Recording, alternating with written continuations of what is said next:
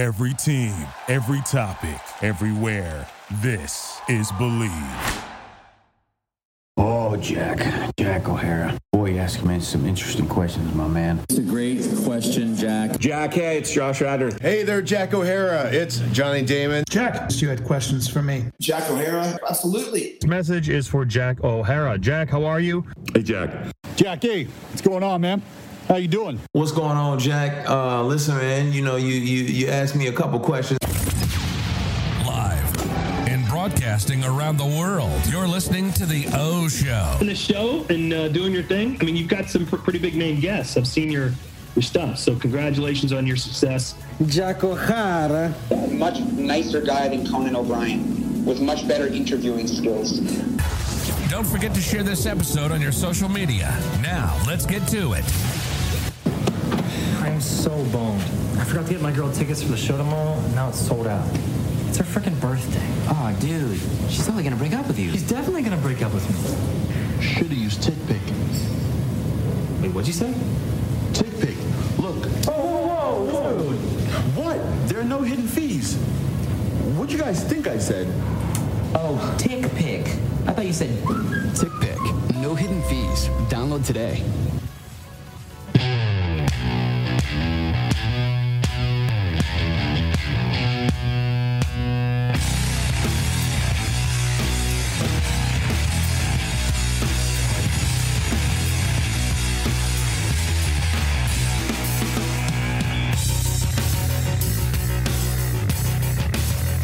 Everybody? Welcome back to the O Show podcast, episode 369, brought to you by Mayweather Boxing and Fitness in Scottsdale, opening July 9th. Our guest today is Mr. Tom Cronin. Thanks so much for uh, setting up the time to do this, man. I know you're out in Sydney, I'm in Phoenix. We were talking briefly just before I hit record that you're literally in the future, you know, being a whole day ahead of me.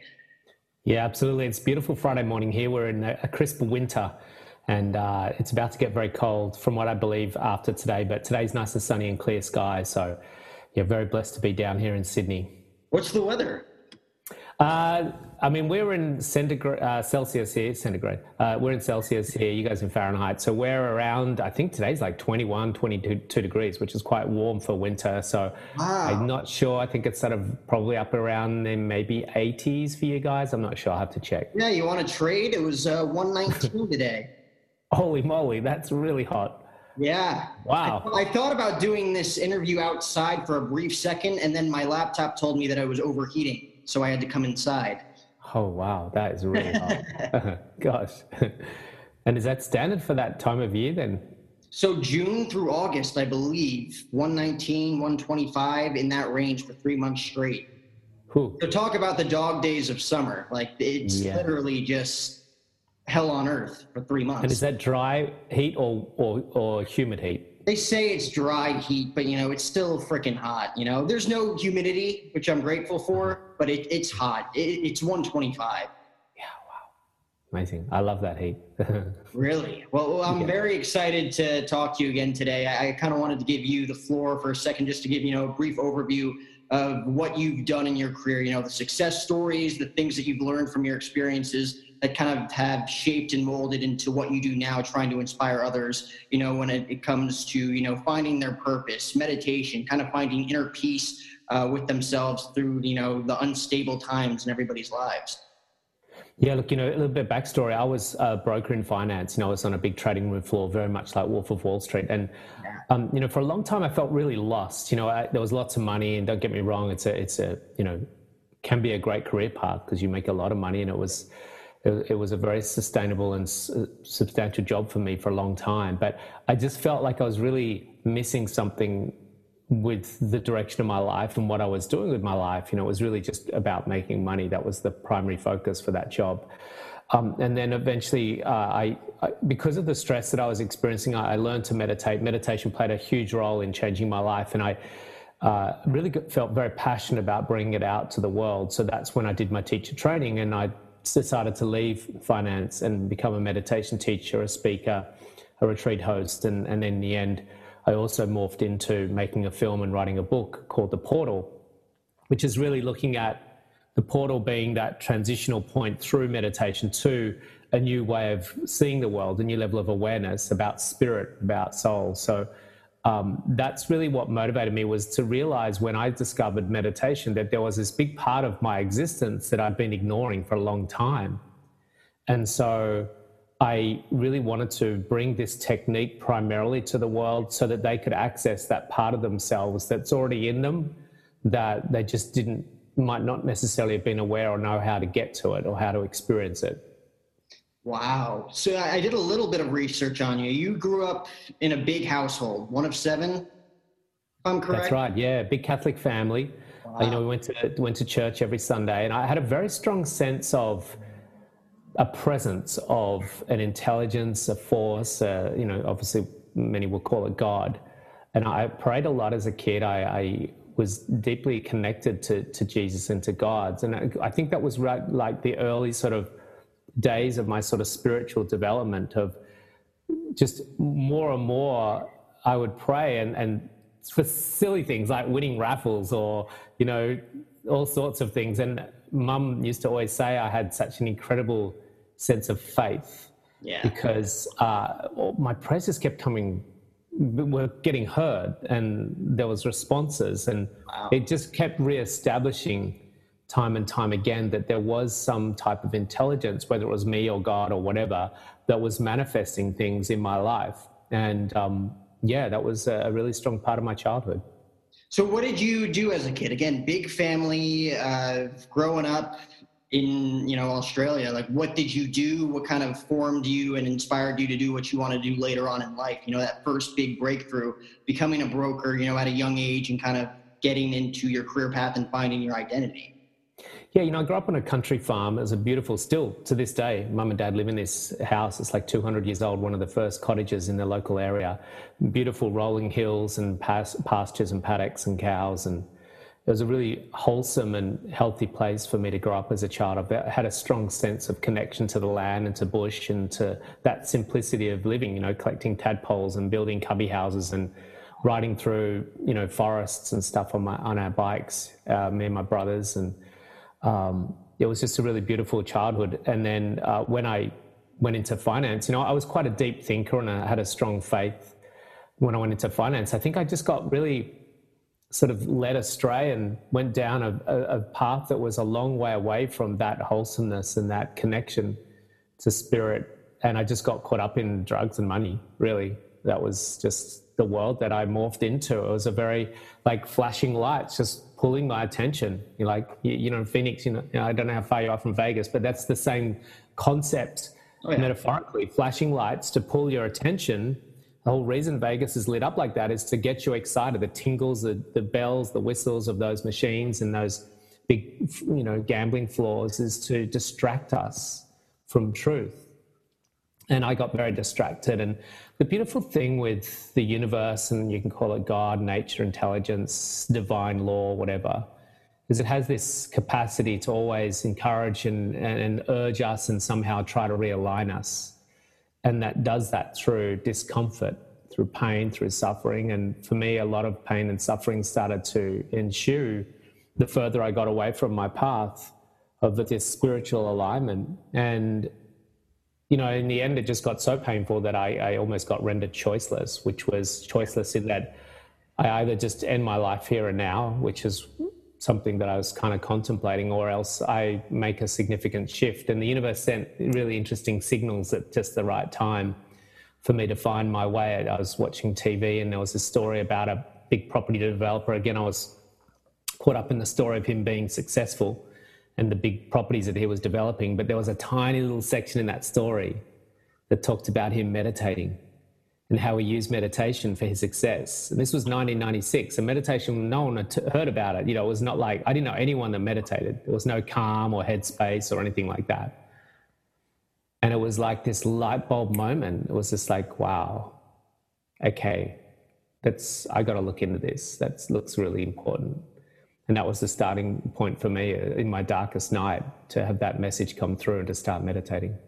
So what did it gradual or you know gradually you know evolve over time? Or was it like all right you get your first big deal your first big paycheck you know starting out and things are just like oh obviously you're confident now but was it you know time evolving your you started straying away from your path or was it instantly when you started seeing that success again as a 19 year old kid like you're probably on cloud nine like there's really nothing you can lose at that point yeah, it was a good ten years of being deep down that rabbit hole. Yeah, I was I was ten years into. I, I didn't have that sort of shift. I started at nineteen as a broker. The same year Jordan Belfort started his career, mm-hmm. 1987, and it was crazy times in the markets back then. You know, 1987, late 80s, early 90s It was kind of reckless abandon, the wild west of finance and stock trading, and. Uh, I was just swept into that world for a good 10 years. It wasn't until 29 that things started to really melt down.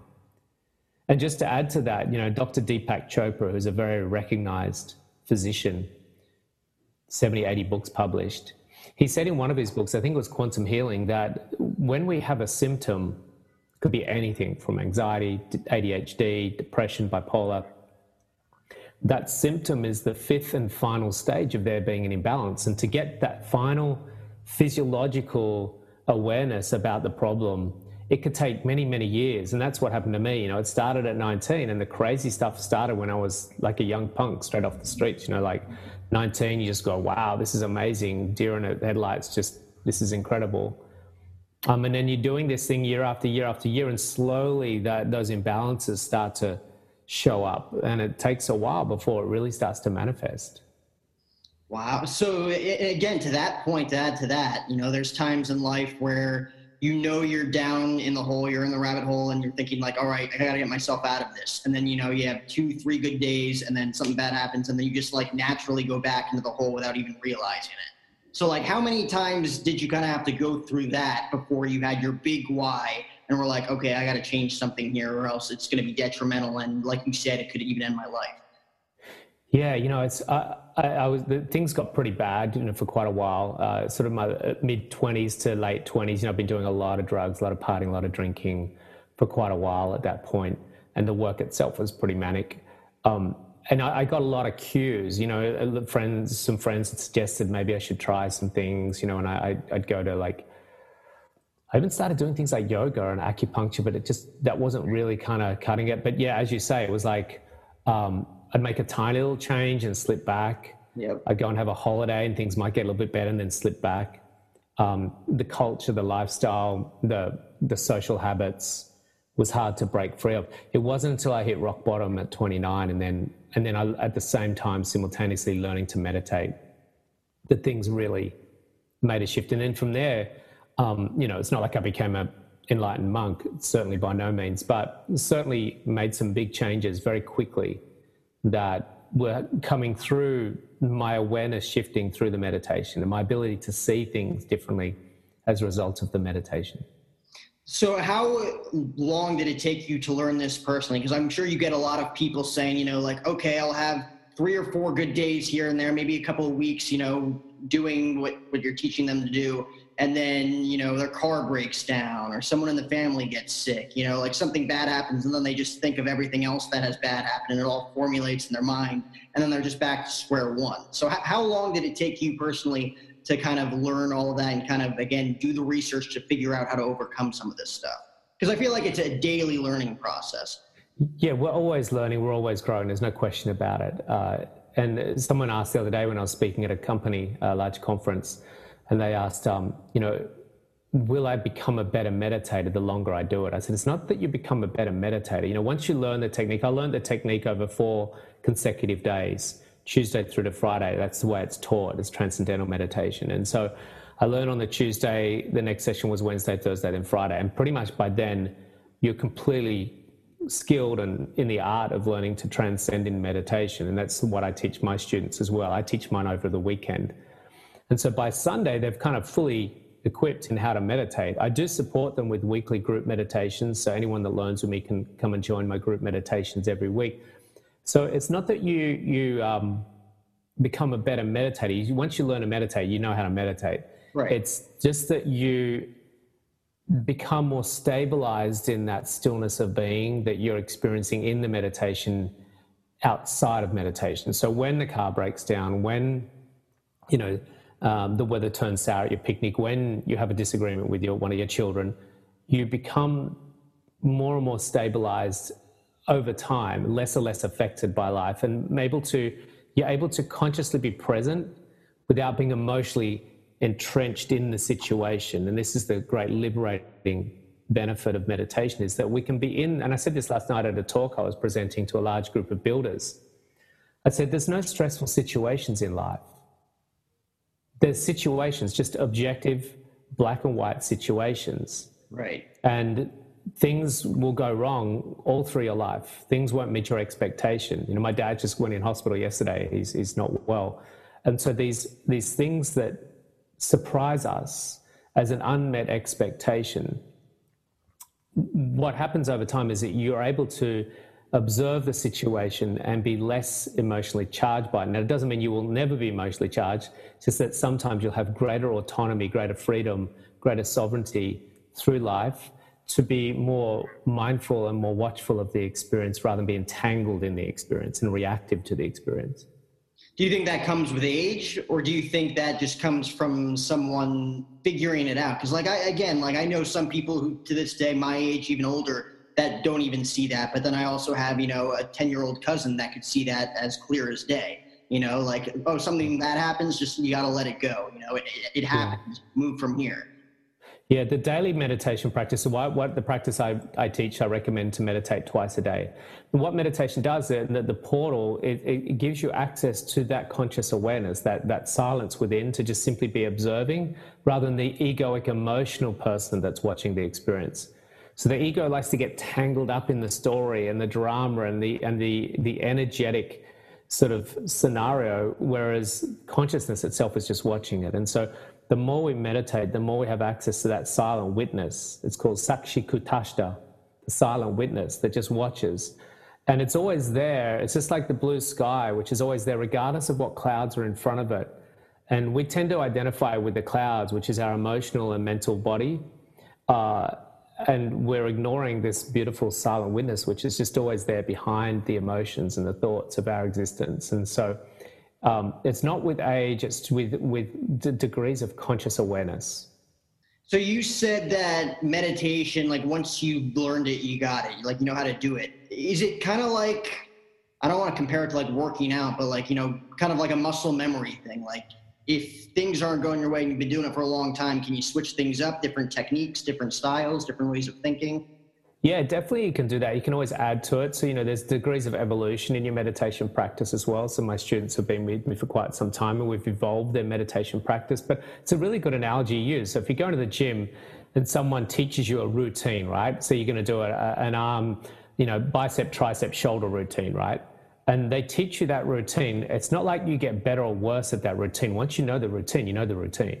So, you can go to the gym on your own. You can do that routine on your own. And it's not a matter of, whether that routine is going to get better. It's whether your muscles and the application of that routine and the regularity of you doing that routine develops the muscles better.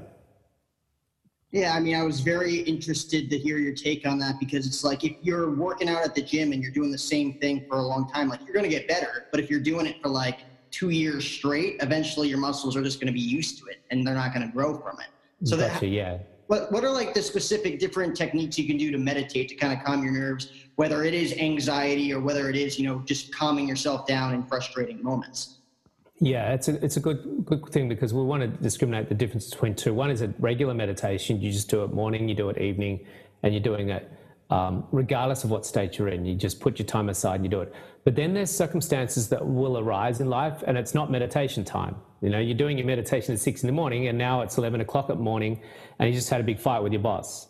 So or, or you've got a, an exam that you're nervous about or something. So what can we do in those moments is kind of like, it's almost like, you know, the first responders get on scene, you know, and this is like a dire situation. So um, the thing that I find is the most effective is the thing that will disturb us the most if we don't get on top of it, and that's our breath. So in those challenging moments, our breath will run away from us and it will basically take over. It's going to hijack your system. It's, you know, it's, it's going to be short, it's going to be up here in the chest, it's going to be shallow, and that's going to trigger your whole body to go into this sympathetic nervous system state. That's the stress response.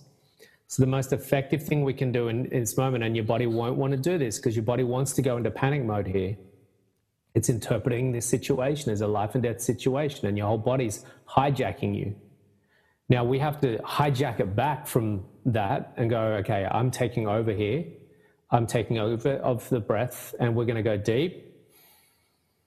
Almost like you feel your belly button going out like a barrel, almost manually extending the belly button out so the breath can go all the way down to the lower um, regions of the lungs and then out.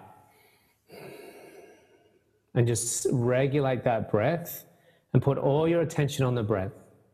Put all your attention on the breath. And what happens is two things. One is physiologically, you're calming your nervous system just through regulating the breath.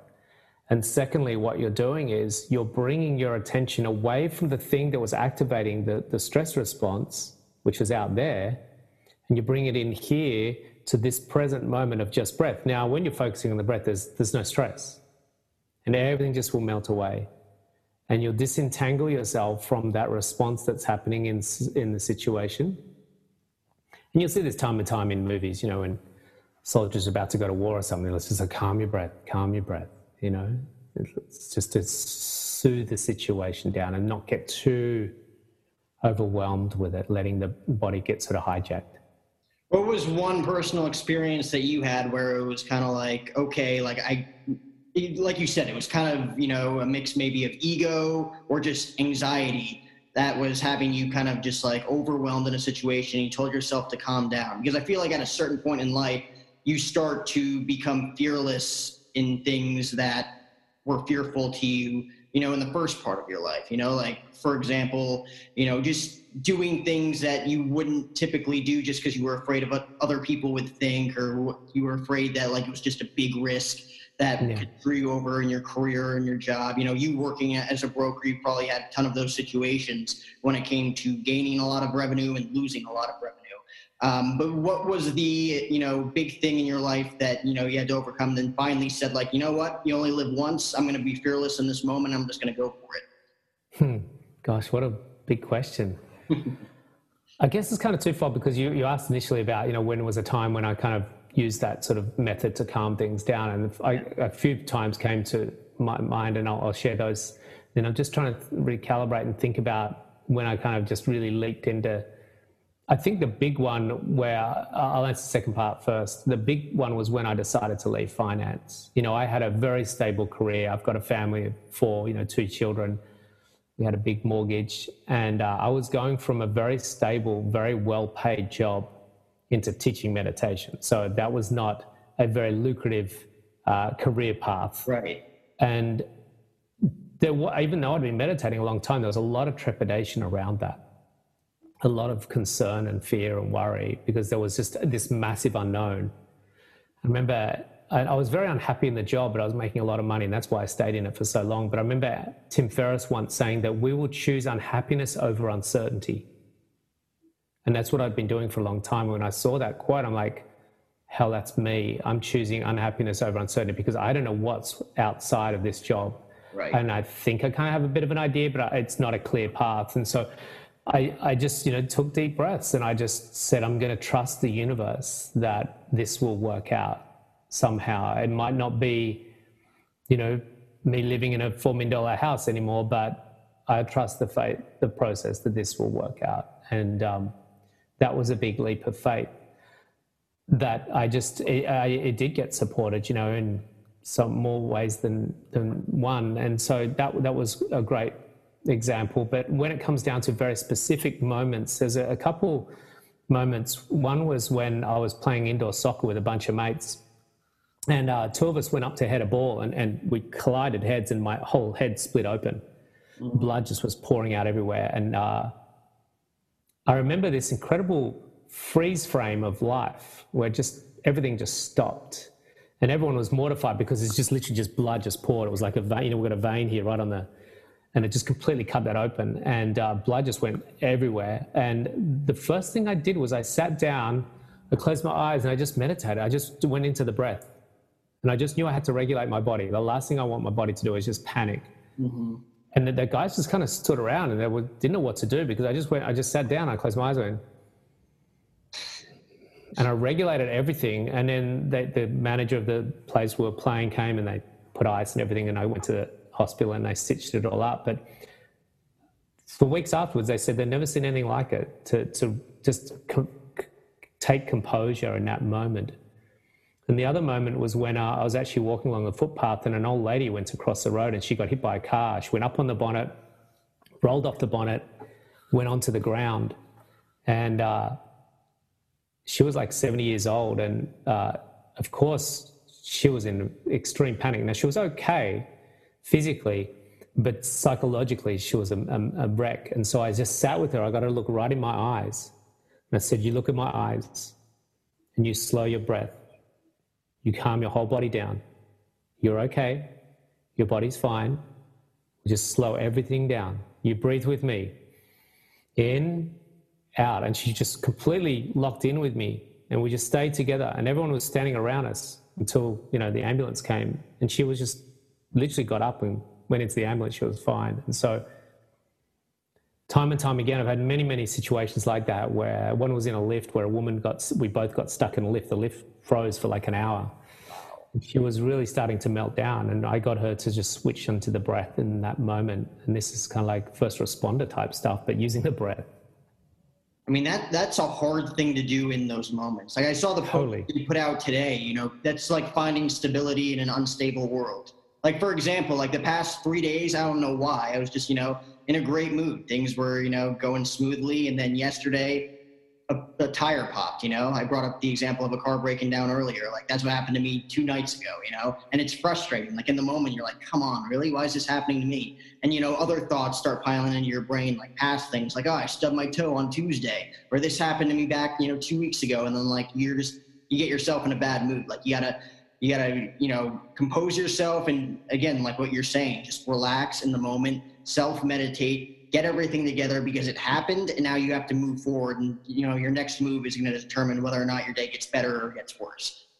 Yeah. Look i hear what you're saying about the tire and stubbing toe and it's it, i used to be a woe is me type person as well. You know if, if things went wrong because I, I, was such a perfectionist and i really strove so hard to have life right. And I, I think you're a bit like that too. You're you know oh, yeah. you're very efficient and very much a perfectionist now the problem with perfectionists is that we seek perfection in places that it doesn't exist and that's what makes us unhappy because perfection in the relative field, that's the world outside of us. It's, it's the one thing I've learned to understand is the inconsistent and the instability of life. Like just shit happens all the time. And when we resign to that and we almost expect that, it's like uh, there's another video I did not long ago on my social on Instagram. And it was about a, a guy who was talking to me. His house burnt down in the um, Ojai fires and uh, we were chatting on a call, and he said, "You know what, Tom? I, I, kind of got to this point in my life where I almost giggle at the universe and say, "Come on, is this all you got? Come, on, what else can you throw at me? Like this is hilarious. I'm I'm open to any any unmet expectations, and I kind of almost will have a chuckle with you along the way with it. And it's just such a beautiful way of looking at life. Uh, I mean, I, I totally agree with you. Like again, like if you have enough faith in God for what's going to happen later on in your life. Like everything's going to work out. You know, every puzzle piece is going to fit eventually, whether it happens quickly or whether it happens years down the road. Yeah. Yeah. You know, imagine if we could go through life knowing that everything would be fine. We'd live very different lives, right? right. A lot less stress, but at the same yeah. time, it's, you know, the stress and everything that comes with it that makes it all worthwhile, I feel like, in the end.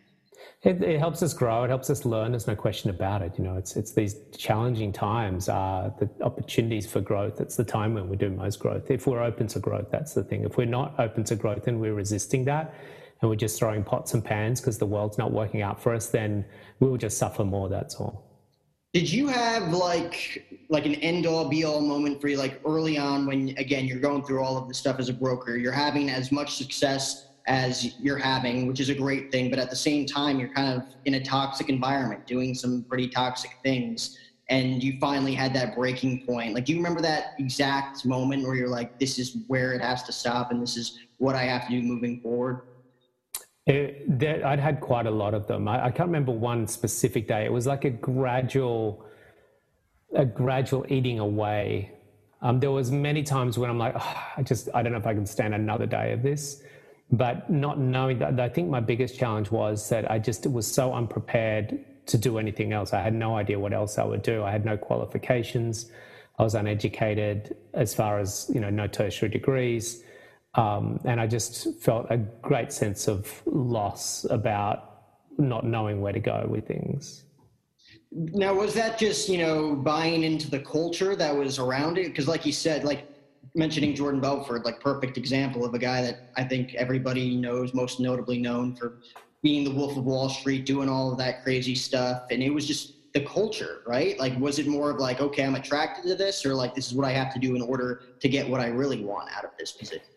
Yeah, I mean, for a lot of us, there's a part of us that is attracted to it anyway. You know, it's just, just that we don't come across it very often. But you know, when someone, you know, I had no interest in that before I even walked into that industry. I was going to do a journalist degree to write articles for Time magazine, trying to fight against capitalistic greed of all things. You know, I just come back from backpacking around Europe, listening to the Smiths and reading French existential books like Jean-Paul Sartre and um, Albert Camus. You know, I was I was like very left wing politically minded uh, when I was you know in my teens. I was listening to Siouxsie and the Banshees and the Smiths and Theatre of Hate, and I was like a, a, a sort of punk emo type thing.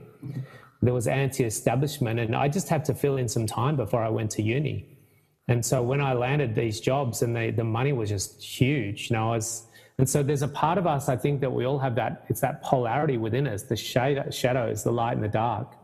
That, um, and it's not that it's an evil industry, it's just that it, it, it, it accentuated and highlighted parts of me that I might not have known were there. And I guess in some respects, it was good for me to discover that they were there and that I wasn't who I thought I was. So did you have, you know, you know, close confidants and family members kind of like see this and like going down a path that they weren't necessarily like, okay, this is kind of dangerous. Like he's very, you know, successful. He's doing great by the family, but at the same time, like did anybody kind of again like you mentioned earlier like you had a few people kind of like tell you like you should try this or you should try that but was there any you know specific big person in your life that kind of changed things for you not really. No, I was with my partner, who I'm still with today, 30 years. Um, and, you know, I, I, I, was very good at masking things. I was very good at presenting a particular facade that uh, I wanted the world to see, you know, very together person. I remember when um, I had the, the meltdown, it was like a nervous breakdown one morning. And my wife, who was my partner at the time, we, um, we, we went, she took me to the doctor. And, uh, I remember him explaining what was going on, and it was a real shock to both of us. Like I'd, I'd been getting these panic attacks, but I didn't know what they were, and I didn't know what depression was. But I'd obviously was suffering with it. I had no idea I was suffering from it. But the doctor actually said, literally, I was having a nervous breakdown. And both of us, we, we both started bawling our eyes out. Uh, I remember sitting there in his clinic, still to this day, the light coming in and everything, and, and both of us just crying. We're both, we're both very surprised. We had no idea that that's what it had come to, and that's how bad things were. I just we were just young kids partying and drinking and dr- taking drugs and having fun. You know, we didn't think that there was anything wrong with it. It's just because everyone was doing it. Hey, it was the 80s and 90s. Like, what else do you do in your 20s? Wow. I mean, that's it, it takes a special person to be like, okay, like this is the lowest of lows in your life, right? At least from mental standpoint and to kind of get through that and, and, help you through that and everything. And now you, as a father, you probably feel the same way. Like no matter what happens, you know, you, you probably wouldn't want them for that in their future. Like if you know your son or daughter wanted to go into brokerage or go into finance in that regard, like you, you, what would be your advice for them? You know, growing up, not necessarily would go into that. Well, it's interesting. I've got a 19 year old son. I've got twins. They're both 19. Uh, my daughter's doing a science degree exam this morning, actually. Um, my son's working, um, and he, he's very interested in being a broker. And I, I mentioned to him, you know, all of the look, the industry's changed. There's no question about it. Things have come a long way, thank goodness, and things have changed dramatically and it's a lot more of a stable career path now and a, and a very good one, you know. And so he's quite charmed by it. He's, he's looking at doing an internship there uh, at my company pretty soon, actually. So um, it's not like I'm talking him out of it. I'm letting him know of all of the pros and cons about that pathway. Um, it's not, a, like I said, it's not a bad industry and it's not a bad career. It's just I made bad choices while I was in it. And uh, it was a bit of the norm back then, but not everyone was doing what I was doing either. So, um, yeah, you know, I, as a father, I, I bring a lot of experience to through my life experiences to being a father, you know, and I, I can share with them a lot of my trials and tribulations and a lot of the things that I'd recommend not to do. But again, one thing I always let my kids know is that the law of cause and effect is their choices, you know, and every decision they make has a corresponding reaction. I really empower them to make their own decisions. I, I, never say to them, don't do drugs, don't do drinking. I say, look, this is what I'd prefer. But again, law of cause and effect, you see how you feel after you start going down that path. You make those decisions. It's up to you. You do your research. And hopefully, you can make a decision before you even have to go and do that research and you don't have to have those karmic effects. And so it's a, it's a great way of empowering children, teenagers, even young adults to think wisely about the decisions they're making before they make them. Yeah, I really think it takes like your own experience through good things and bad things to really determine whether or not you like them or not. You know, like you could say, don't do drugs, don't do that. It's like, okay, like you're going to do them and you're going to feel the way you feel. And if you don't like it, then you know. Like yeah. that's how you learn. Yeah. Like riding yeah. the bike when you're a kid, you're not going to wear a helmet. All right, when you fall, don't come crying to me. You know, like now you now you know. Yeah, yeah, exactly. You know, I, and look, you know, my kids, bless them, have made some pretty good decisions. You know, they, they, they're, uh, they've been exposed to a lot of things already, you know, at 19 and uh, wisely they've made some pretty smart decisions uh, along the way, which has been a, a, bit of a blessing. But a lot of, I think a lot of that is because we empower them with that option, opportunity to make those choices. And of course, I know that they've tried and tested some of these things and they probably didn't have that good experience because they said they don't want to do it. So that's great and it's great, you know, to have a father in that sense that has gone through, like your son, like you said, wants to, you know, at least pursue the idea of a career in, you know, brokerage and in finance, you know, and at the same time, you had those experiences, you reached the pinnacle, you know, like you had a ton of success. You also saw the downfall, and you also knew how to uh, rehabilitate yourself, kind of, you know, through meditation, doing what you do now. Like you found an alternate route of success that helped you through those dark times.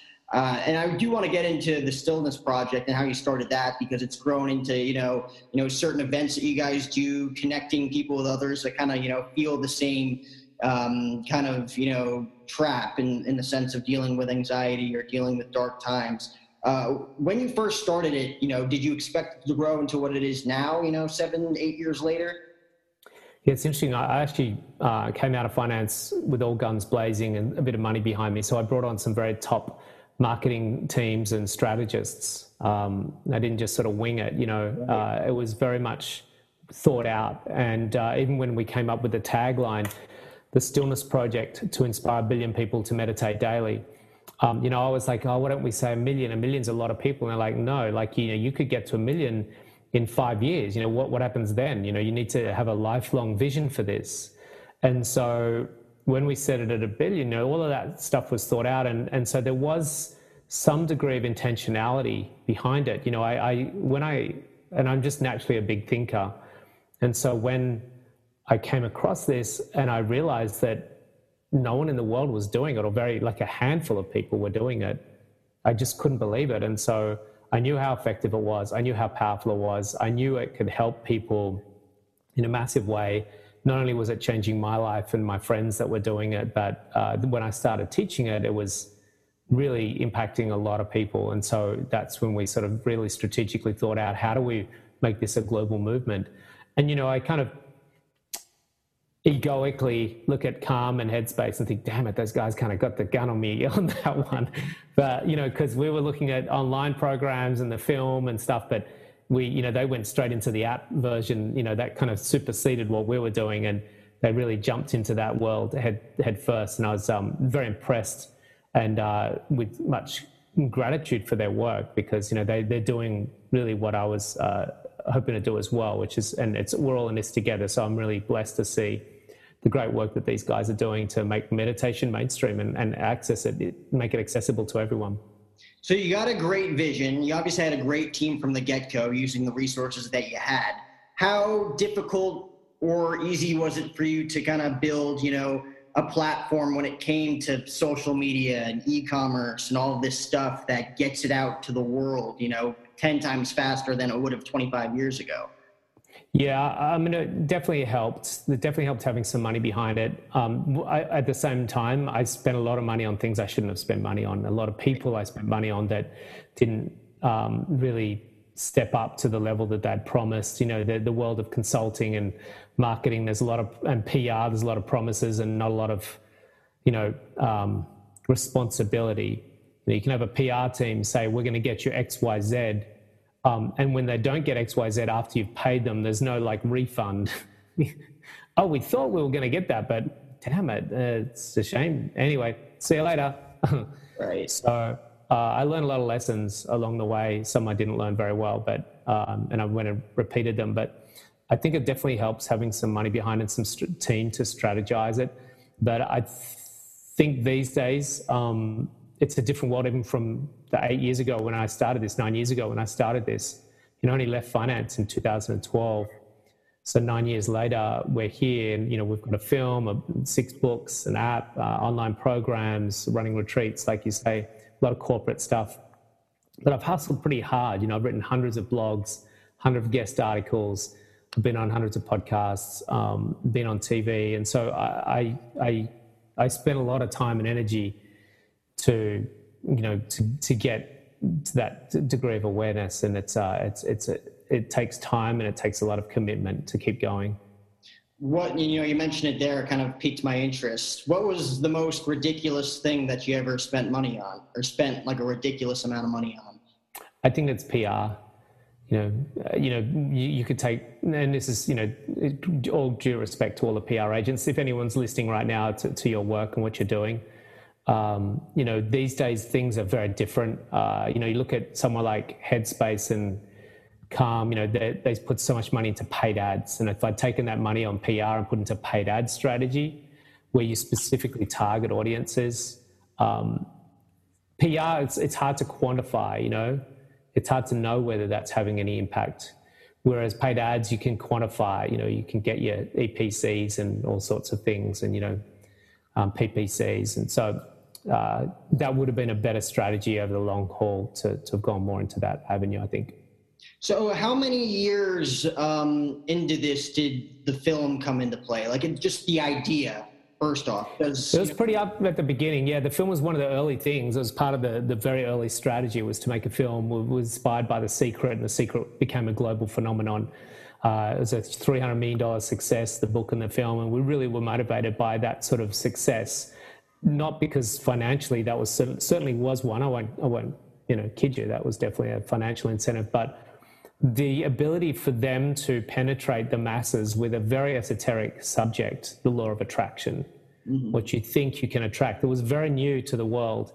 And so I, I, very much felt that that's what I wanted to achieve with meditation to penetrate. This was before Headspace and Calm, remember? So meditation had not seeped into the masses at that point. And we thought we'd make a film and write a book that would do that and then give them the, the actual technique in an online program that would back up that level of inspiration. And so that was very much early stages. We saw the film and the book as part of the PR strategy to get awareness about the program.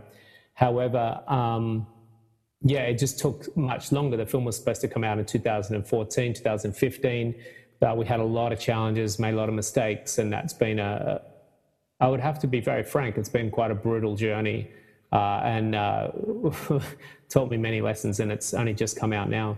You got to give a lot of credit to some of these directors, producers, and screenwriters that have made it, you know, at the top of the game in the film industry because it takes years upon years, as opposed to thinking like, okay, I got a script, let's let's start shooting now. Like you got to yeah. the thing, you got to all the pieces of the puzzle have to come together, and that could take upwards to a decade long. Absolutely, yeah. So many films take up to ten years. You know, when you think about it, you've got to, you know, just start with your your development, and then your funding, and then your pre-production, your production, your post-production, distribution, release strategies, marketing, follow up. It's just it's an, a gargantuan process that you know even for a meditation teacher it's tested my patience there's got to be a ton of fulfillment too you know making the movie finishing obviously sending the message that you wanted to send like the vision that you had going in versus the the, the product that came out Was there a specific scene in the film that you looked at and said like that's that's our our masterpiece, you know, scene right there. That's the one that you were most proud of. There's a, there's a couple of scenes that still, even just as I thought of it, just then I got little goosebumps. Um, there's a, there's a, a number of scenes that the director and the editors put together with such finesse and such beauty. Um, one was Buddha, we call it the the diner scene, where Buddha's in the diner and he's having his PTSD episode. So beautifully shot and retold. Um, there's a beautiful scene uh, of Heather where she runs through the tunnel towards this light, which is really her reclaiming her power and, and moving towards a new experience in life, a new awakening, which is really beautiful. We found that tunnel in San Francisco. It was like all day we've been looking for this tunnel that took us a long time to find. It was an old sort of mining tunnel. And we found it just as sun was setting. It was really beautiful. Um, so there's a couple there. And then there's this, um, I won't tell you about this one, but it's a beautiful scene where we reveal someone in the movie um, it's called, I won't say his name, but it's, it's a special reveal where we reveal this person that's been sort of hidden for a while, other than just his voice. And when we reveal him, it's, uh, it's a very special moment in the film.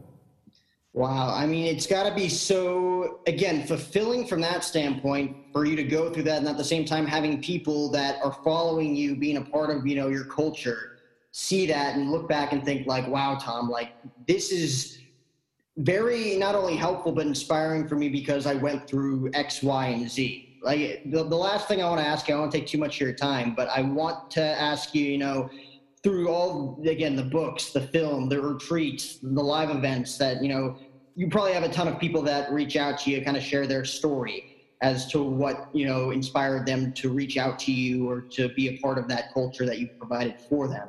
Is there one specific or multiple, I guess, uh, stories that stick out to you um, you know individually based that were like oh my god like that touched me that gave me goosebumps and that really hit home uh, because this is why i do this you know? This is why i was inspired to create this vision and this culture for people to come to me and, and share these stories.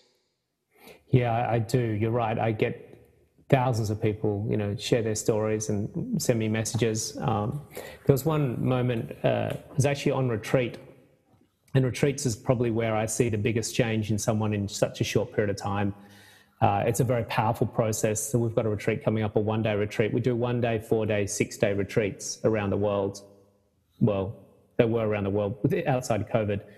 Um, and this one was just recently. And he's a, a big, tough builder guy and, um, you know, really solid guy. And day two or day, day two of the retreat, he said, I, there's something I'm, I'm holding back. I know I'm holding back, but I'm, I'm too afraid to sort of let this go. And something's coming out, but I don't know what it is and I don't know what to do about it. I said, just keep doing the program and we'll see what happens. And then the next day on day three, in this sharing circle, he just, he just, he just broke down and he shared his story of how as a child, the abuse he went through and how difficult his childhood was, how he was beaten and dumped and left on sides of roads and stuff. And, and he turned into being a very aggressive, angry man that was uh, not a very healthy person and not a very easy person to live in society. He was just a very brutal person.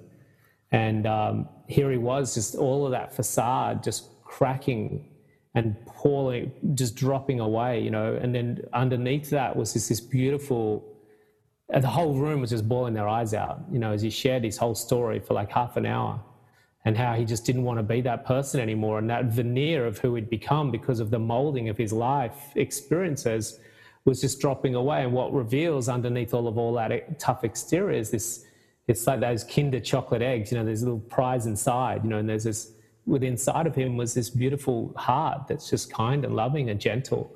And that's who he's become now. That whole tough exterior has just melted away. It's really beautiful. I mean, this is kind of the stuff that fires me up to talk about because, again, like what we've been talking about the past hour or so, you know, everybody has their own stuff. Everybody's got their own shit that they're dealing with.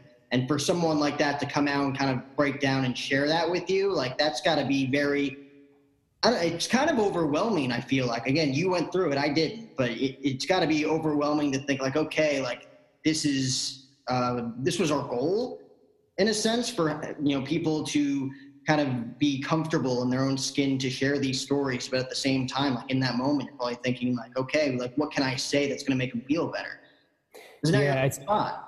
Yeah, look, I, I understand being a having facilitated retreats for 10 years now, I, one thing I, I really uh, appreciate and understand is just to, I don't have to make him feel better. The process is already doing that. He's already working that out. So I, I remain silent most of the time during those situations and allow the space to open up to let them freely express.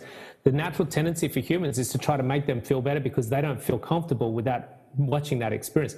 For me, I feel very comfortable watching that experience because I know how important that experience is. There's a tendency for us to pat them on the shoulder, try to stop them doing it. But my role as a facilitator is allow that process to run its course. And when it's completely silent in the room, when he's completely finished sharing, and I might, I might sit there with three, four, five minutes silence. And people are just breathing and crying. Wow. And then if nothing comes, they go, okay, now it's time for me to talk. Right. And at that point, I'll just share gratitude and just highlight what we've witnessed here and the beauty of this magical unfolding. But the work's already been done. I don't have to do any work.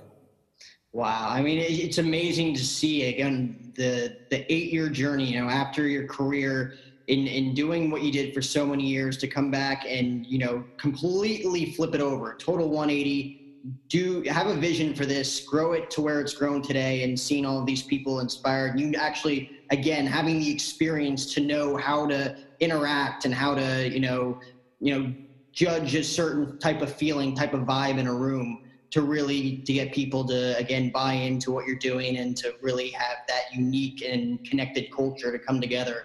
It's inspiring man. It's awesome. It's giving me goosebumps right now. And I, I love talking about this stuff.